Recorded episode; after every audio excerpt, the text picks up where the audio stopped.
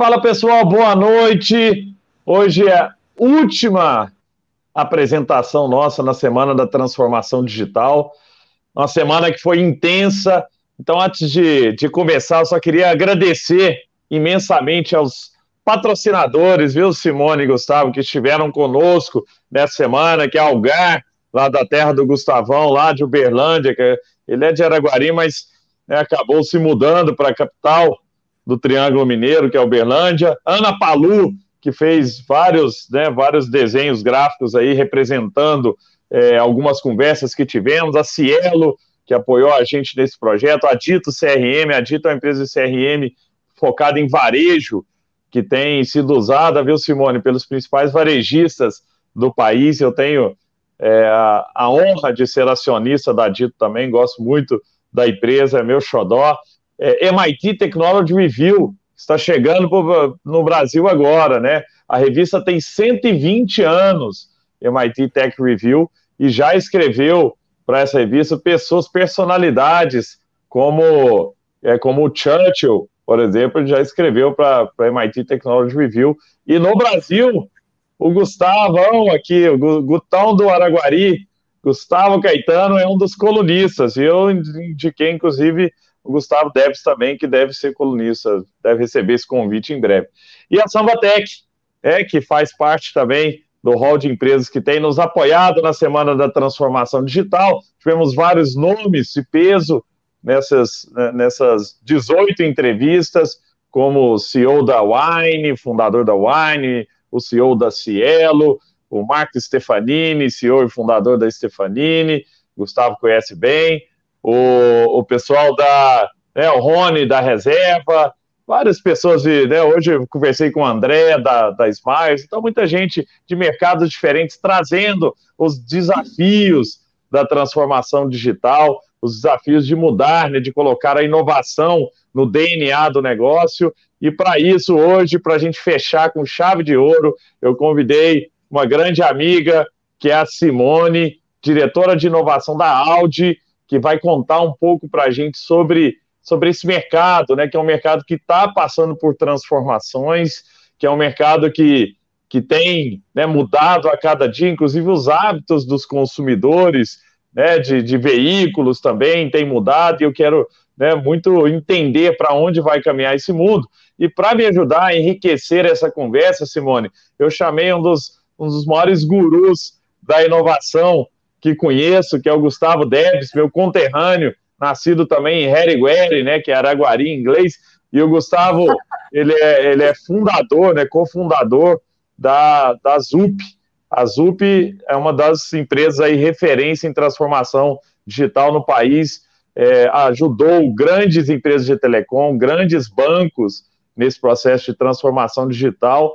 E o Gustavo teve a, né, a, a felicidade de ter um exit e foi né, é, é protagonista aí, viu, Simone? Acabou tendo a sua empresa é, sendo comprada pelo, pelo Banco Itaú, e agora ele faz parte aí do, do a ZUP faz parte do Itaú, mas continua com toda a leveza que a ZUP tem, uma cultura incrível, que eu muito admiro e conheço desde o D0, essa empresa tão legal. Para a gente começar a esquentar esse papo aqui, Simone, eu queria é, se você pudesse contar um pouquinho da sua história, essa história pessoal, sua história de vida, de onde vem a Simone, né? Como é que você foi parar na Audi e como você foi parar na área de inovação na Audi, que, que é onde você está hoje. Seja bem-vinda, viu, Simone?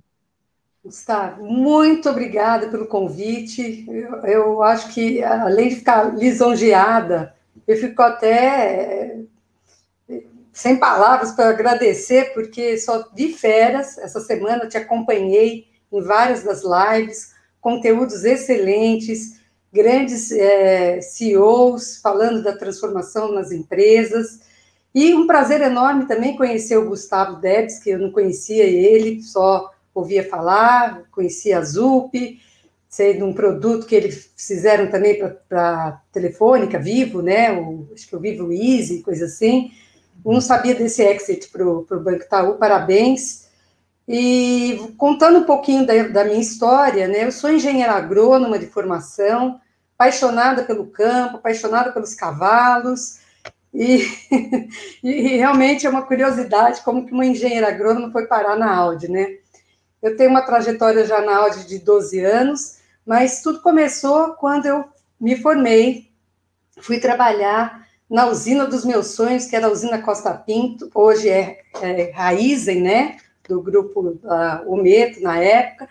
E é, depois de cinco anos trabalhando lá, correndo pasto com os peões, cuidando da pecuária da usina, eu resolvi escrever uma carta para quatro dos eh, top treinadores de cavalo quarto de milho nos Estados Unidos, dizendo para eles que eu era Simone, eu tinha vinte e tantos anos, eu queria aprender a treinar cavalos, eu tinha uma proposta sensacional para eles, que era o seguinte: eu ia trabalhar para eles, eles não tinham que me pagar, e eu também trabalhava, é, como é que é? Eles é, me ensinavam, eu também não tinha que pagar para eles.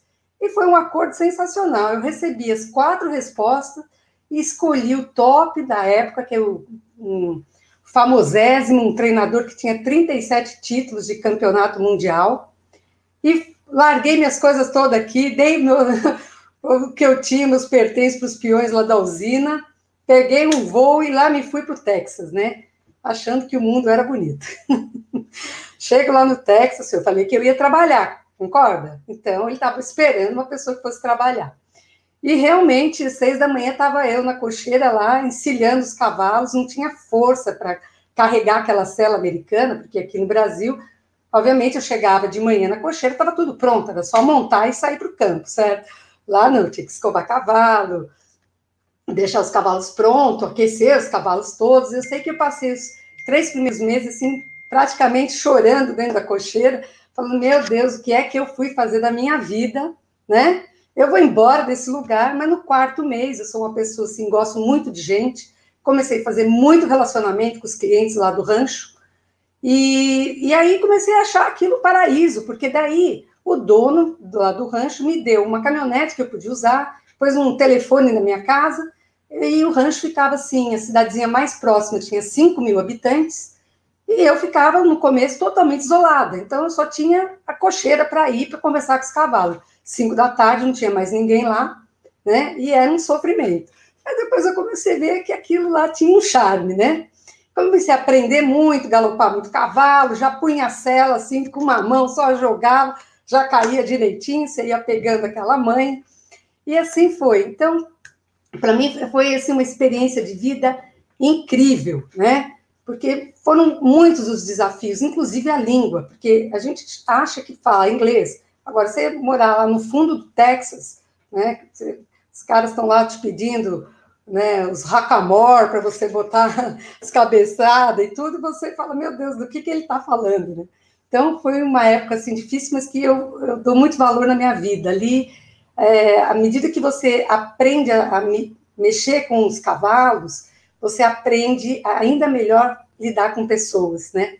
Porque você tem que ter muita segurança de si mesmo, você tem que acreditar em você, porque se você vacila, o animal, num instante, ele percebe. E aí não tem o que segure, né? Você vai para o chão é, imediatamente, né? Foram muitos tombos e tal, mas muito aprendizado. E de lá eu resolvi terminar o meu mestrado, depois eu fui para o meu doutorado, e acabei vindo para o Brasil, porque minha mãe achava que eu deveria ser uma relações públicas ou uma advogada, alguém né, que pudesse aproveitar esses skills de, de relacionamento que eu tinha. E quando eu cheguei no Brasil, eu vim com uma filha pequena, aliás, minha filha praticamente quase que nasceu dentro da cocheira. E quando eu cheguei aqui, meu, minha mãe tinha uma entrevista de emprego para mim, que era na Portugal Telecom. Eu disse para ela, mãe, eu não vou sair da agronomia. É uma coisa que eu amo fazer, né? E não adianta você querer me arranjar um trabalho. Mas eu fui para a entrevista, porque ela tinha se comprometido, e eu chego lá muito, muito brava mesmo, né? E tinha um português sentado atrás de uma mesa, nos óculos, ele faz assim, e a menina, o que é que sabe fazer? Eu falei, cuidar de cavalos. Ele falou, está contratada, pode começar. Bom, e aí começou a minha trajetória, né? É, compramos logo em seguida a telecelular e o português achava que eu falava muito bem inglês, então ele me disse: Olha, nós vamos abrir o capital na bolsa, você vai trabalhar na área de relações com investidores. Eu, meu Deus, o que é isso? Né? E lá fui para relações com investidores. Depois, um outro português, que era diretor de marketing, acabou me convidando para ir trabalhar no marketing. Eu falei para ele: eu não entendo nada de marketing, mas se você quiser, fala com a minha chefe. E lá fui eu para o marketing. Passado alguns anos no marketing, a diretora de atendimento falou: Simone, já que você desenhou esse projeto bacana para a gente colocar aqui no ar, no atendimento, vem trabalhar comigo em atendimento ao cliente. Eu falei: não entendo nada de, de de atendimento, né? Mas lá fui eu, né? Cada vez que eu ia, aquele frio na barriga, começava do zero, um engenheiro agrônomo ainda, né? Com as coisas todas, minha bagagem técnica, e que eu sonhava em continuar desempenhando, mas enfim, era sempre aprendendo coisas novas, novos desafios. Eu vou dizer para você, era sempre muito difícil, mas de algum jeito dava certo, né? E aí um dia é, eu conheci o, o, presidente da Audi no Brasil, na época era um alemão, e ele era nosso cliente nessa carteira de clientes especiais lá da, da Vivo, e ele me convidou para um café da manhã e me disse, Simone, estou aqui para fazer uma grande transformação na companhia, família Sena saiu da, da companhia há pouco tempo, eu falei para ele, é, enfim, qual que é o tamanho desse desafio que você tem, né? Ele disse, eu precisaria é, que você viesse trabalhar comigo, porque eu gostaria que você é, trouxesse de volta esses clientes VIPs para a marca, né? A marca estava um pouco é, prejudicada com a saída da família, enfim, fechou a fábrica na época. Eu falei para ele, mas eu não entendo nada de carro, né? Falou, não faz mal, eu quero alguém que faça esse trabalho de trazer os clientes é, para a marca, né? Os clientes VIP. E eu acabei indo para a Audi, Uns quatro meses depois, ele saiu da companhia e eu, na época, ele me nomeou como embaixadora da Audi no Brasil. Eu falei, agora ferrou, né? Porque ainda não entendo de carro. Sou embaixadora da Audi. E o mentor dessa história toda saiu. Mas, enfim, de lá para cá, eu passei por N é, jobs ali, né? Fui para vendas VIP, porque eu já falava com os clientes VIP, depois eu fui para a CRM, depois eu criei uma, um departamento do Customer Experience, depois nós tínhamos uma loja conceito, não sei se você chegou aí lá, Gustavo, na Oscar Freire. Já foi, acabei, já foi. Acabei indo cuidar dessa loja. Depois da loja, o presidente um dia me chama também, era um, uma outra pessoa na gestão anterior a essa e me disse que ele estava indo de volta, né, para assumir outra posição na Alemanha, o CFO também, e a pessoa, a nossa gerente de RH, estava voltando para o México, para uma oportunidade lá, e foi aí que ele me nomeou a head de RH, chefe de RH da companhia. E eu falei, meu Deus, RH, né? Mas, enfim, ele disse, você, eu sei que não sabe nada de RH, mas de gente você entende. Então, você fica aí e boa sorte, né? Vai chegar uma nova gestão. E assim foi, chegou o, o atual presidente, o Johannes, que você esteve com, conosco lá na Audi, conheceu Johannes, pessoa muito bacana, humilde, um, um chefe maravilhoso da gente lidar com ele, de né, aceitar novas ideias, e foi aí que ele me chamou para assumir é, o marketing. Eu sa saí do RH, aí virei chefe do marketing, e, e, muito me incomodava a ideia de, aqui no Brasil, é, a marca não estar, é, digamos, é, formalmente é, com uma área de inovação, né? E foi no final de 2018, depois de uma junção, de uma reestruturação organizacional, que eu fiz a proposta de criar a área de inovação dentro da companhia. Tive muito apoio do nosso board, todo mundo gostou da ideia, mas era uma coisa assim bastante desafiadora, né? Porque eu eu virei uma startup praticamente, eu não tinha nenhum recurso, não tinha budget, não tinha um time para me apoiar, mas eu logo criei um programa de voluntários e não, não custou aparecer pessoas internas que tinham esse desejo, né? Também de transformar a companhia e, e aí eu estabeleci quatro pilares, muito focado em, primeiro, em uma mudança de mindset, né? A gente precisaria é, é, implantar uma nova cultura ali dentro, começar a mostrar o que estava acontecendo no mundo aí fora, desde que explicar o que era um mundo VUCA, né? E aí eu, com, com os quatro pilares que eu propus no board, eu comecei com os Audi Talks, onde eu levava pessoas é, de grandes empresas, CEOs de grandes empresas, que estavam já numa jornada para contar como eles começaram, o que eles estavam fazendo, como eles faziam, e também CEOs de, de startups que viraram unicórnio, né? Levei Jim Pes, levei o Ariel do 99, é, levamos também a Amaro, e assim foi. E a gente tinha um outro pilar que eram os áudios Safari, onde as pessoas da companhia se inscreviam, os colaboradores, e nós levávamos essas pessoas é, todo mês para fazer uma visita no ecossistema, porque não basta ouvir, tem que sair, tem que ver, tem que vivenciar, né?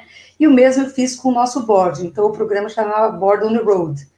Eu levei eles no Cubo, levei eles visitar o lab do, da Gol, né? Aqui foi nosso presidente, então a gente tem muita portas abertas para muita troca com ele e tal. Então, isso foi causando assim um, um, até um questionamento no nosso time interno. As pessoas falam, Simone, você está nos mostrando né, o que as empresas estão fazendo, e nós, quando é que nós vamos começar com o nosso processo aqui interno? Obviamente que a gente tem uma área que já estava focada em digitalização, que era o nosso head de TI, nosso é, é, colega, né, que também olhava a digitalização e é, os processos de TI. Então, ele vinha avançando nessa frente e eu comecei a trabalhar essa outra frente de, de desculpe aqui o meu celular, de, de mindset, cultura, né? E para a gente poder acelerar. E os outros pilares era Open Innovation, né? A gente queria já começar a plugar startups para ajudar a acelerar processos, um pipeline grande que a gente tem aí de, de projetos, né? E para conseguir fazer essa transformação. E o outro também era muito assim de, de trabalhar o intraempreendedorismo, né? Então, buscar dos próprios colaboradores a participação com as ideias e, e, e melhor que eles, ninguém sabe. Quem está no dia a dia sabe, né? onde é, onde é que está a dor e como é que pode pensar em, em, coisas que possam dar uma alavancada na eficiência, em economias, né, corte de custos, novas maneiras de fazer coisas. E, e assim, então, trouxe para vocês um panorama aí da Simone agrônoma até a Simone aqui da inovação hoje. É um trabalho que eu faço com muito prazer, né? Quando eu fiz essa proposta, é, eu disse até no nosso board que, para mim, não era mais uma nova função, mais uma função, mas era um legado que eu realmente queria deixar para a companhia. Né? Se um dia alguém Muito tivesse legal. que lembrar o que a Simone fez na Audi, né? Eu sei que hoje eu sou muito conhecida pela parte de relacionamento, tenho um networking fantástico, é, mas eu acho que esse é, é o meu legado né, para a Audi do Brasil. É, e é isso. Muito bom, muito bom, Simone. Incrível, sua história é realmente inspiradora, né? Você traz uma história é, que mostra que hoje, né, as pessoas não precisam necessariamente ser informadas na área, você precisa ter vontade, ter capacidade e entregar, né, resultado. E o Gustavo deve estar aí para mostrar isso também, né, Gustavo? O que, que você acha? O que, que você achou dessa história aí? O que, que você pensa em relação a essa indústria, Gustavo, que se move tanto aí, tanta, com tanta velocidade também? Cara, show de bola. Eu não conhecia né, a história da Simone, muito inspiradora. Parabéns, Simone. Assim, sempre está correndo atrás ali de, de, novos desafios, né? E eu acho que é o maior significado ali de, de empreendedorismo. E quando você fala sobre criação de cultura, a gente acredita muito que é esse walk the talk, assim, né? Que o exemplo fala mais do que qualquer palavra, do que qualquer valor, do que você pode falar. Então, acho que essa é a prova viva disso, de, de sempre estar tá buscando, de nunca estar tá acomodada, né? Então, parabéns, show de bola. Obrigada. Em relação ao setor, assim, a gente fica até com, com, com receio de falar, assim, para ela que tá, entende super aí o setor automotivo, né? Então, mandei dando uma pesquisada até para a gente conseguir ali tentar falar, né, é, do que, que a gente está entendendo, enfim, de todas as transformações nos setores. E eu vi que tem uma pesquisa, né, que até a KPMG que, que conduz, que ela parece que ela chama GAAS, né, Global Automotive Executive Survey, E dentro dessa linha de transformação digital, né, todo mundo, de todas as áreas, de todas as frentes estão sendo impactadas, o setor automotivo não, não seria diferente, né? Absolutamente. E, e, eles falam, né, nessa pesquisa que tem pelo menos cinco tendências que estão, estão sendo trazidas muito fortes, né, pela transformação digital no setor automotivo, que são os novos modelos de negócio, né, que imagino Mobilidade que seja... service, né, tem Isso. um leque de... de... Isso e, e, acredito que talvez ali com, com um modelo de carro autônomo, essa geração Z, né, como que vai ficar o consumo, né, de, de automóveis e esse modelo novo de mobilidade urbana e por aí vai. É, veículos elétricos, né, que deve ter um impacto muito grande, né, também. Eu acho que também o, o carro passa a ser visto como um software, né, praticamente. Uma nova experiência de compra, é, e o valor da informação dados, que eu acho que tem muito disso também, né? Como que o carro passa a ser uma plataforma de, de geração de, de, de, dados e por aí vai, de informações. E dentro disso tudo, a receptividade, receptividade e inovação, que é um pouco de tudo que você falou, né? Então, dentro dessas tendências, assim, eu queria saber o que, que você acha, né? Se concorda com essa pesquisa, como que você vê o mercado automotivo brasileiro, não só brasileiro, mundial, tentando se adaptar a essa realidade, assim? Eu, assim, o mercado automotivo, ele vem realmente sofrendo quebra de, de, de paradigmas, né, sociais, econômicos, tecnológicos, tem muita preocupação hoje com o aumento populacional, com a urbanização, com especialmente com o meio ambiente, isso pede uma transformação da mobilidade como um todo, né? E o setor automotivo está encaixado, está dentro desse ecossistema aí de mobilidade, né? E dentro dessas tendências que você comentou, existem três principais que realmente estão empurrando, é, impulsionando essa transformação, que é realmente o carro elétrico, por causa das emissões, né, de, de, de CO2, o carro a, autônomo conectado, justamente com a história de, de dados, né, de carro-plataforma, e também é, uma, a, a mobilidade como serviço, né, que são os aplicativos. Hoje, né, grandes é, é, prestadores de, de serviços que, que, não possuem frotas, né? A gente tem muito disso hoje. E para nós, assim, a Audi, é, falando um pouco, trazendo para a nossa realidade a Audi, é, a Audi sempre foi uma empresa progressiva. Isso é um dos grandes pilares da nossa marca, né? É o que nos diferenciou sempre dos nossos concorrentes, porque além de ser sofisticado, que eu acho que qualquer marca premium tem que ter no seu pilar a sofisticação, a esportividade dos nossos carros, nós fomos é, super pioneiros nas, nas corridas das 24 horas de Le Mans, DTM, né? A gente tem um histórico bastante é, forte dentro da, das pistas, né? É, a gente também é, tem a progressividade na veia quando a gente fala de é, inovação tecnológica para a indústria automotiva.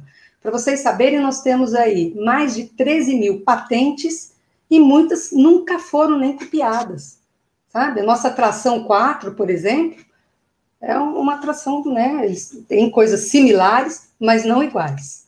Né? Então, e a gente tem aí um book muito legal que a gente fez aí de comemoração dos 15 anos na Audi, da Audi no Brasil, onde a gente fala, ó, isso, essas, esses itens todos você viu primeiro no Audi, né? Então, assim, a, marca é progressiva, ela busca estar à frente do seu tempo. Nós temos, assim, um, e sempre tivemos um grupo de visionários que não ficam nos nossos escritórios. Eles andam sempre pelas maiores metrópoles do mundo, sempre antecipando o que vai ser o carro daqui 10, 20 anos. Hoje está muito difícil a gente falar em 10, 20 anos de antecipação, mas a gente consegue enxergar tendências, né? Quais são as tendências? Como é que o consumidor é, quer se relacionar com as marcas? Como, como é que o consumidor é, quer se relacionar com uma empresa de carros ou com o próprio carro.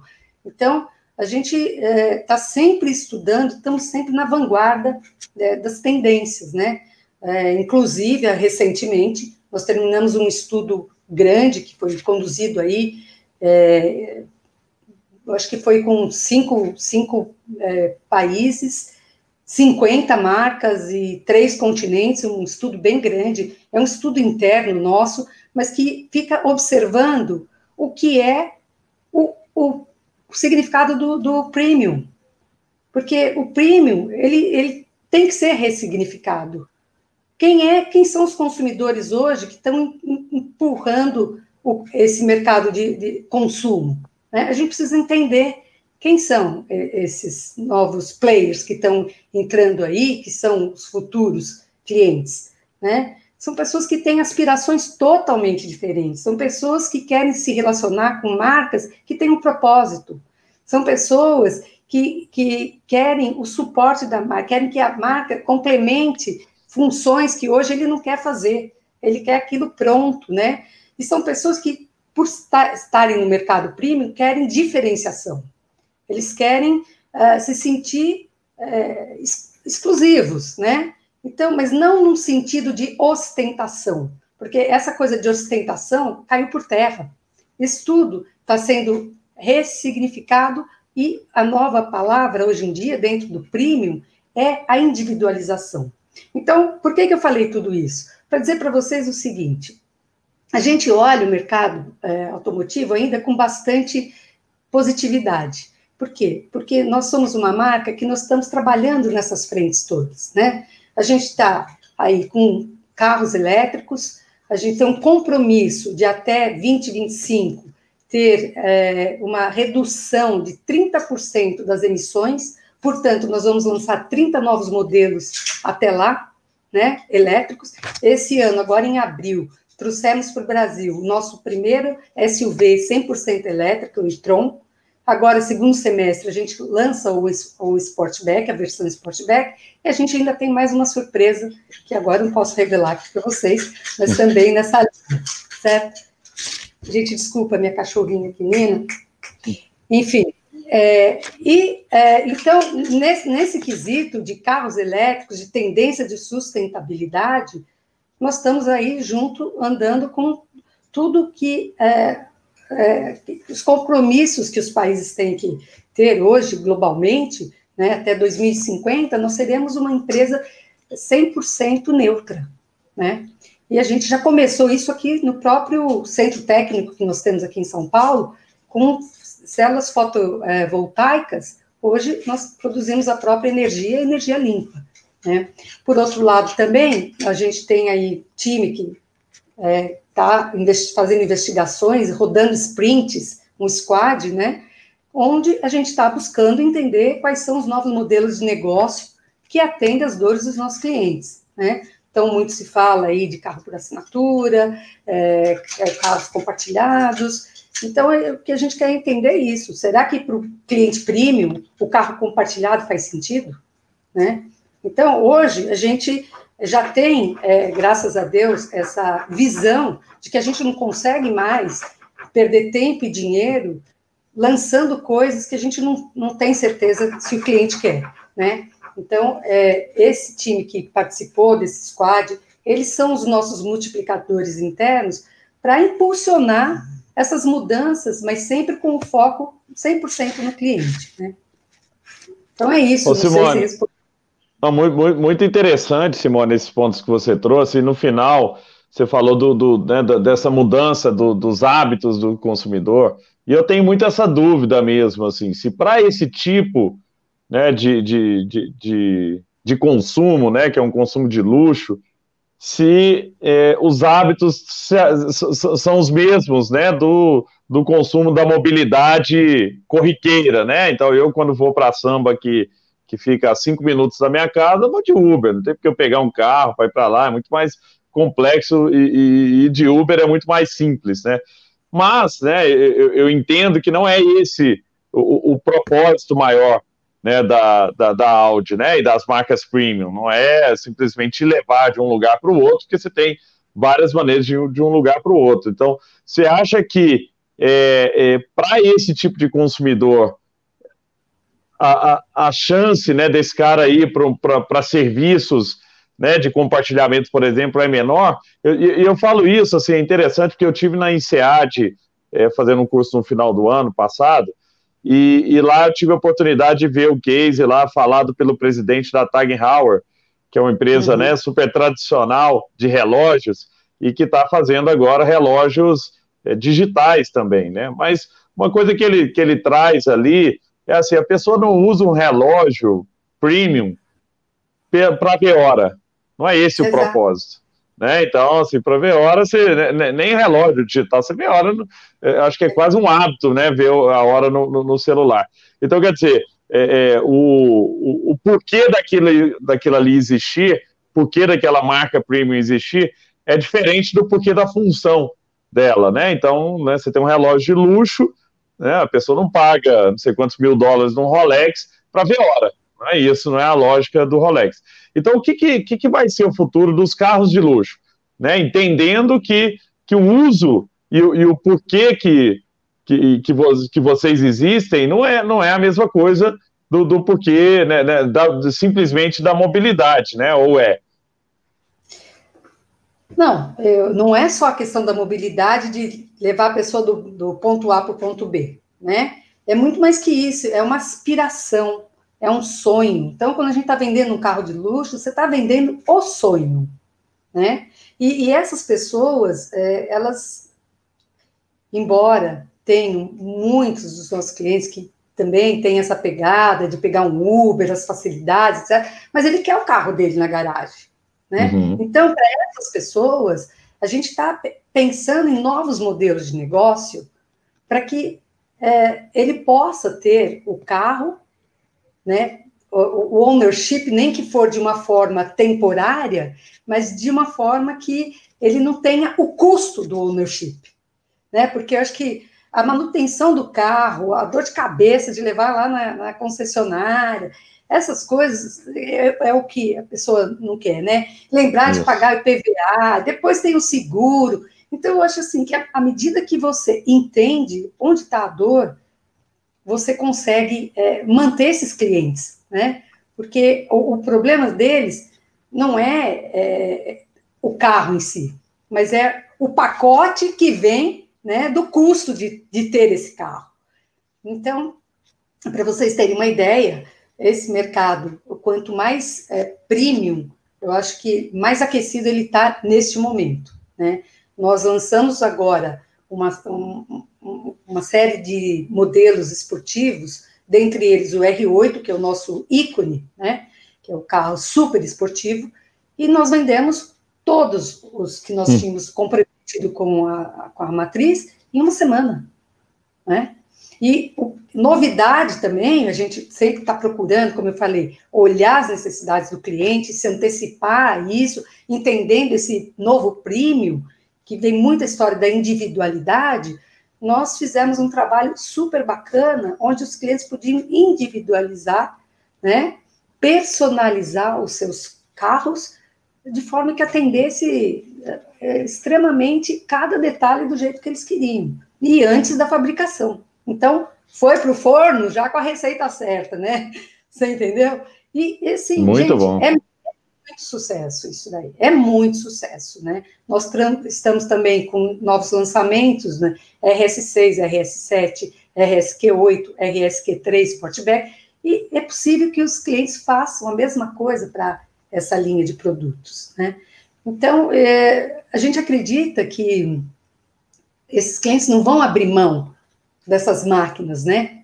E assim, a gente tem ainda um longo chão para os carros autônomos, porque depende muito de, de regulamentações, de, de políticas e infraestruturas de cidades inteligentes. Então, não é uma coisa assim que é tão para já, né? A gente vem trabalhando também em Salão de Frankfurt 2017, nós é, mostramos o nosso modelo nível 4 e o nosso conceito nível 5, onde já não, não existe pedal, direção, que era o Wacom, um carro assim maravilhoso. Eu entrei, fiquei lá, nossa, meia hora só saboreando o que é estar tá no mundo, é, assim, parece é, virtual, né? Porque você não tem nada e você tinha os touch no, no, assim, no, painel, e aquilo vinha, né, holografias, e você era abordado com puxos de serviços, de coisas que você é, gosta, porque o, o carro está em tempo real, captando os seus dados, entendendo onde você está e te oferecendo aquilo que combina com você, né? Muito então, legal, viu, Simone? É fantástico. Inclusive, inclusive, Simone, assim, você falando, né, o público, a, a fotografia do seu novo público está em cima. O Gustavo Debs é, né, depois do Exit, todos esses carros que você trouxe aí, é o público-alvo, né, para esses carros super luxuosos. Né, Gustavo? É, cara, eu particularmente eu sou extremamente fã da, da marca. Quem me conhece sabe. Sim, eu sou fã de carteirinha. Só acho, sim, que ela une toda a questão de, de esportividade com toda essa questão de elegância, de bom gosto. Eu, sim, isso é muito subjetivo e muito individual, mas eu gosto, sim, particularmente demais da, da quando fui convidado até comentei com alguns amigos meus mais próximos e falou, sério, mas tipo, justo, justo da Audi, né, que você que gosta bacana. tanto. Falei, é, justo da Audi, então bem Olha... bacana mesmo. E eu acho que só reforça, né, tudo isso que você fala só reforça, assim, para quem gosta é muito, é muito vivo, é muito claro, né, então, quando se fala de marketing, é, é muito claro essa mensagem, né, se fala diretamente com o consumidor ali que aprecia o produto. Eu sou, né? sou é um muito pouco, apaixonada pela nossa marca, porque eu tenho um respeito muito grande. Né? É, a gente tem, assim, o, o, o, máximo do nível de perfeição, acho que a gente nem precisava tanto, sabe? Mas pena que eu não posso rodar aqui um filme para vocês é, que se chama Perfection, que mostra exatamente por que, que nós somos o que nós somos hoje. São mais de 100 anos de história, né? fazendo tudo com a busca pela perfeição. E 100% não está bom. Para a gente tem que ser 110%, né? De quilômetros e quilômetros rodados, de envelhecimentos, né? Testes de envelhecimentos dos veículos, aí em, em 12 semanas ou 19 semanas, se você envelhece um carro 12 anos, né? São coisas incríveis, assim, coisas que encantam, né? porque é tudo muito cuidadoso. A Audi ela está presente em cada acidente que acontece nas, nas, nas autobahns lá na Alemanha, para entender ah, onde é que se pode melhorar, se houve alguma falha e se, como é que se corrige essa falha. Né? Então, os nossos sistemas de segurança hoje, gente, são assim, os melhores que vocês podem imaginar. Né? Por falar nisso, falar em segurança, até gostaria de compartilhar aqui com vocês, nós temos uma experiência fantástica que se chama Ice Experience. Eu acho que eu te convidei, hein, Gustavo? Para essa Ice Experience. Foi? Convidou. Para aprender a dirigir nos lagos congelados da Escandinávia? Meu Deus do céu, você vai para Lapônia, na terra do Papai Noel, e ali você uhum. pega aqueles carros, tá bom para você, Gustavo? O próximo, eu e o Gustavo Deves, nós vamos. Eu aceito o convite. Na pista de gelo, gente, ali sim vocês veem o que é segurança nesses carros. É impressionante, né? Já Porque... indo na linha do 4, ah? né? Do, do, é, já é na linha de tração do 4, né? Exato. Exato. Mas ali você, a gente tira a tração e você vai aprender a manejar o carro sem, sem a. Ô, Simone, Simone, tem um ponto que me chama muita atenção na indústria automotiva, olhando de fora. Não sou expert como o Gustavo Deves é, um apaixonado por carros, não, não, é, não é muito meu, o meu perfil, mas adoro também e respeito muito a história da Audi e todos os momentos que você me convidou para participar aí de eventos da Audi, eu fiquei muito feliz. É, uma, uma coisa que, que me chama muita atenção é a, a, a lentidão, e aí do, do mercado como um todo, de transformar um protótipo né, um, um, um, carro protótipo que é apresentado no salão de automóveis e tal, em algo real. Sempre que eu vejo um protótipo. Né? Exato. Não, e, exato. Eu, eu vejo aquele protótipo, eu acho aquele negócio mais louco, que coisa legal. Mas para aquilo virar um, um carro mesmo, né, demoram muitos anos. E aí vem uma empresa tipo a Tesla, que tem essa agilidade. Você vê, ela consegue fazer um carro que é, é um, um, carro muito bonito, um carro muito tecnológico, por um preço muito acessível, né, nos Estados Unidos, né, um preço acessível. Então, ela consegue entregar é, é, atualizações, inclusive o Gustavo trouxe esse conceito de carro como um software, né, é, atualização para é, que, né, o carro hoje não tem não é autônomo, amanhã tem baixa uma atualização, ele vira autônomo, né? Então, quer dizer, o hardware está ali e ele vai tendo upgrades no software e, e que dá mais poder para aquele, aquele carro, né? O que, que, acontece com a. E aí eu estou falando da indústria como um todo, tá? Não estou falando da Audi, mas o resultado disso é que a, a Tesla hoje tem um valor de mercado maior do que todas as outras, né? O que, por que, que isso acontece? Assim, qual que é a, a, a complexidade? Eu, e aí é pergunta curiosa mesmo. Eu tenho certeza que vários estão nos ouvindo também tem essa mesma pergunta. Assim, por que, que é tão complexo é, é transformar aquele negócio que é lindo em algo real, né? Porque demora tanto tempo. Demora, porque são. Imagina, o carro, eu não tenho aqui bem de cabeça, mas imagine quantas partes tem um carro, né? É um nível de complexidade muito grande, né? E, além disso, você tem, é, você tem que fazer milhares de quilômetros em testes com esses carros, né? Como eu te falei, se você assistisse o, filme Perfection, já, você já tinha as respostas para isso tudo, né? É, o que acontece no mercado é que a gente tem dois tipos de fabricantes, né? O fabricante tradicional que está vivendo esse mundo disruptivo, esse mundo VUCA que veio, né, de avalanche agora com essa pandemia, que continuam uh, construindo, fabricando automóveis, sempre aprimorando o nível de sofisticação de tecnologias embarcadas. Mas a gente tem um outro player no mercado que são exatamente esses é, é, grid masters que chama, que são esses que já chegam é, pensando numa nova forma de, de, construir veículos, né? Tesla, o pessoal fala que não é um carro, é um computador sobre rodas, coisas desse tipo. Mas existe também é, outros players, inclusive aqui eu esqueci o nome da empresa, uma pena, mas é, é uma empresa, gente, que assim é, é impressionante. Ele construiu um, é, é, a indústria de, dele de fabricar veículos por módulos, né? E em módulos de mil unidades. Mas agora ele percebeu que se ele diminuísse aquilo para 200 unidades, ele ganhava assim um mercado muito maior. Então, por exemplo, se eu, Simone, quero ser uma fabricante de carro hoje desse modelo, eu vou lá, eu pego um módulozinho que me produz 200 carros e eu começo a vender meus carros. E assim, em seis meses, eles conseguem girar tudo, mudam todo o projeto de A a Z, né? Numa facilidade. Isso é muito difícil de acontecer com os players tradicionais. É o que eu falei. Os players tradicionais estão aí sempre correndo para trazer mais tecnologia, mais sofisticação, mais segurança, é, enfim, novos designs, né?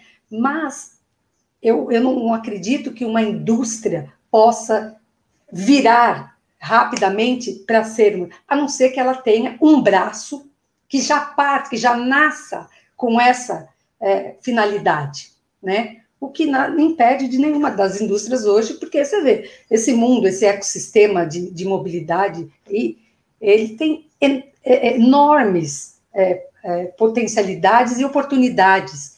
Né? Até 2030 vai valer um trilhão esse ecossistema de mobilidade. Nossa. É uma coisa assim, né? Oportunidade para tudo quanto é lado. Né? Então, assim, as, as grandes, né, como Audi, Mercedes, BM e outras grandes marcas que são mais né, de carros mais populares, teriam um poder econômico para né, se antenar e criar alguma coisa paralela para alavancar como, né, inicialmente como um novo modelo de negócio, mas pode ser o core deles lá na frente, né? Enfim, é, é por aí. Não sei, esse mundo tá, tá muito rápido, né? Tá difícil prever o que vai ser, mas eu acredito, assim, que é, por um bom tempo a gente ainda vai precisar do carro. Né? E com a pandemia, não sei se vocês viram esses dados, mas na China mesmo, depois né, que a coisa foi se amenizando, aí houve um, um interesse de 70% a mais em carros, coisa que os chineses já estavam começando a, a deixar de lado, né? É, muito compartilhamento, enfim, e agora as pessoas querem mais ter a sua privacidade, enfim, não importa se ele está alugando, se ele está assinando, pegando um carro por assinatura, mas o interesse pelo carro aí continua, né? E os nossos, por ser sonhos, né? Eu acho que a gente tem aí um, né, boas expectativas, né? A gente está bem positivo com isso tudo. E aí, como é que a gente está de muito tempo? Bom. eu estou muito curiosa para entender vocês. Debs, você, como... tem mais, você tem mais perguntas aí, Debs? Você que está é, é, curioso. É mais curiosidade mesmo em relação assim, porque quando a gente lê, né, a gente vê muita coisa de novo assim, a gente via lá atrás sobre o carro autônomo do Google, né, que o carro que andava sozinho, que loucura. Então, daqui dois anos a gente a gente vai estar tá todo mundo, né, compartilhando carro, não vou ter que ter mais carro, né, fazendo até um paralelo assim, em, em conversa com amigos, fala, gente, carro vai ser tipo o cavalo, assim, né, para quem é quem tem muita grana, quem gosta muito, vai ter. Só que a gente vê que essa realidade está bem distante ainda, né? Como você falou, o próprio Tesla tem um update lá que anda sozinho, etc. Mas parece que é um futuro distante ainda que a gente não consegue nem enxergar, né? Da mesma coisa que a gente vê as linhas de produção de carro elétrico, a gente vê muito modelo de negócio falando pay-per-use, etc. Mas o quanto assim que você acha, você de dentro do setor deve ter uma visibilidade muito melhor do que a gente, assim, né? Quanto que você acha que isso está extremamente distante ainda da gente, né? Que a gente vai começar a viver isso mesmo? Ou quanto que você acha que, assim, não, já é realidade, carro elétrico até tá, 2025, mas nossa linha inteira vai ter, a gente vai ter que migrar, porque assim, uhum. você começa também a criar outros problemas na economia, né? Quando você fala de carro autônomo, aí beleza, assim, aí eu não, eu não vou ter mais uma seguradora, porque o carro ele tem menos risco, então é todo uma avalanche assim que acontece no ecossistema, né? Então, e um pouco dessa visão sua de futuro, que a gente fica muito curioso de fora para saber assim, né? O que vai ser o futuro disso e quanto que está longe, né? Quão longe está? Eu acredito que se a gente pensar linearmente, como a gente está acostumado a pensar, é um futuro que você fala ah, ainda está longe. Né? Tem muita coisa aí para a gente arrumar, é a cidade inteligente, é, é, a legislação que é o mais difícil, mas, gente, isso aí no pensamento linear. Hoje em dia as coisas acontecem exponencialmente. Então, pode estar assim, ó, a um passo da gente, a gente ainda não percebeu. Porque como que começam as, as coisas que vêm para causar disrupção? Elas começam pequenininha, ninguém percebeu, vai, ouvimos falar do Uber, né? Ah, ouvi dizer que tem. De repente, não tem legislação que segure. Quando chega, chega. Depois é que a gente vai arrumar como é que fica. Né? A mesma coisa o carro autônomo. Estamos na discussão de quem é o culpado. Se o carro autônomo tiver que escolher entre a velhinha, aquela coisa que todo mundo fala, né? É... Gente, daqui a pouco lá, por exemplo, a Waymo já está rodando no Arizona, né? Para os veículos como entrega, né? De produtos e cargas, etc. Então, assim, você fala que, ah, quando que vai estar? Tá? Gente, já está aí. Só não está em larga escala, né? Uma mexida em algum ponto, ou da legislação, ou da própria tecnologia, que traz as coisas para baixo em termos de, de acessibilidade, preço, essa coisa, a coisa explode. Né? Eu não sei, eu sou muito é, sei lá, ligada né, nessa coisa de, de, inovação. Eu acredito muito que, que as coisas vão né, aparecer exponencialmente quando né, o pessoal ainda está achando que, que as coisas não estão acontecendo. Né? Ô, ô Simone, para a gente já caminhar para o fechamento aqui, esse papo está super legal, muito interessante mesmo a sua visão é, do mercado, né, e com a visão é, diferente mesmo da, da, da, do tradicional. Eu queria que você, se você conseguisse trazer para a gente como você enxerga a Audi em 2025. Assim, vamos colocar a Audi daqui cinco anos. O que, que você imagina? Uma empresa de mais de serviço ou não? Ou né, é, é, continuando com esse lado premium, mas entrando com outras é, tecnologias como carros autônomos? Como é que é a sua visão é, para daqui cinco anos? O que, que você acha que vai mudar do que a gente tem hoje? Eu acho que a, em termos de portfólio, né, que eu falei para vocês, nós teremos aí pelo menos mais 30 modelos até lá, então a gente entra fortemente na eletrificação. Nós continuamos aprimorando os nossos carros autônomos, nível 4, para que né, a gente possa também, mais para frente, quando tiver uma legislação, não sei, ou alguma coisa acontecer, a gente está pronto para isso, né? E, e em termos de uh, novos modelos, a gente vem caminhando com isso também, né? Então, ao mesmo tempo que a gente faz investigações locais, nós temos a nossa matriz com, com centros de inovação em Munique, em é, Berlim, tem um centro de inovação da Audi na China. Então, a gente vem olhando tudo isso que a gente já conversou, né? É, onde é que estão as dores? Como é que a gente vai atender tudo isso? Então, eu vejo a Audi é, muito bem posicionada nesse caminho, né? Porque a gente enxerga essas tendências e a gente tem frentes, né? Trabalhando todas elas, né? Então, isso não vai, não vai nos, uh, nos surpreender. A gente já está no caminho, já tá a gente já está na jornada. Né? Então, Muito eu vejo, com, vejo, realmente com positividade. Né? É Só um ponto que, que, que, foi levantado aqui, Gustavo, que eu também acho que, que é um ponto que você, você tem muito essa, essa dúvida aí também, é sobre segurança, né, Simone? À medida que os carros ficam muito conectados, é, é, existe, passa a ter um, um, novo skill aí que a montadora vai precisar ter, que não é só o de skill da segurança, da segurança física, né, que é extremamente importante, mas também da segurança dos dados, da segurança do próprio veículo, né, é porque é, é, eu estava vendo, um dia eu fui para um evento nos Estados Unidos, estava o Snowden, né, que é aquele cara que está fugido da CIA há muito tempo e tal, ele deu uma palestra lá virtual, ele estava em, em, algum lugar no mundo e deu uma palestra para a gente virtual lá no evento, e ele falava que a, a, próxima fronteira, né, dos hackers vai ser quando os caras começarem a invadir a casa da gente pela cafeteira, né, porque é você vai ter uma, uma, uma, smart, uma smart, smart cafeteira, e aí o, o hacker entra porque era uma cafeteira, né? Você comprou no, no 1,99 e aí não tem segurança, entra na cafeteira e a partir daí entra no seu Wi-Fi e toma conta da sua casa. E a mesma coisa pode acontecer com o carro.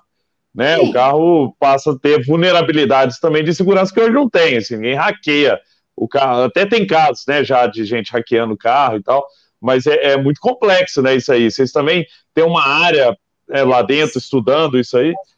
Temos essa área de, de é, segurança da informação, da, da LGPD, né? nós temos um fórum especial para isso lá fora, na Alemanha, né? Obviamente que isso tudo se adequa localmente, mas essa preocupação é real. Eu vi o Snowden falando em Portugal, lá no, no Web Summit, e é assim, é de arrepiar, né? As previsibilidades que ele faz, e a chamada que ele faz para todas, eh, para todos nós e as grandes empresas de, de dados, né, onde isso pode levar. Né? E hoje ele diz que nós somos permissivos demais, né, fornecendo os nossos dados, porque você não tem jeito. Se você quer é, baixar um app, se você quer isso, você quer, você tem que permitir. Né? Se você não permitir, você não entra no, no ecossistema, e se você permitir, você está sendo vulnerável, né? Então, essa é uma questão que eu acho que, à medida que a gente vai caminhar, é, alguém vai ter que trazer alguma solução para esse desafio, né? Mas isso é, é, assustador mesmo, né? Gustavo, você tem mais algum ponto aí para perguntar para a Simone, aproveitando esse tempo precioso que temos dela aqui conosco?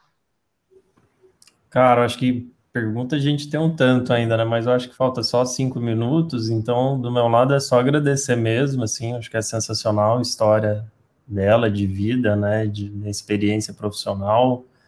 Foi um prazer aqui para mim aprender um pouco mais sobre esse mercado e principalmente sobre a Audi, né? A gente fica até entusiasmado, animado, bem legal de saber tudo tudo de bom ali que vai acontecer, né? Como que a marca está tão bem preparada para todas essas inovações que vêm pela frente. Então, acho que do meu lado aqui é só agradecer mesmo, agradecer pelo convite, Caetano. Então, muito obrigado obrigado, Simone. Foi um prazer aí dividir esse espaço com vocês.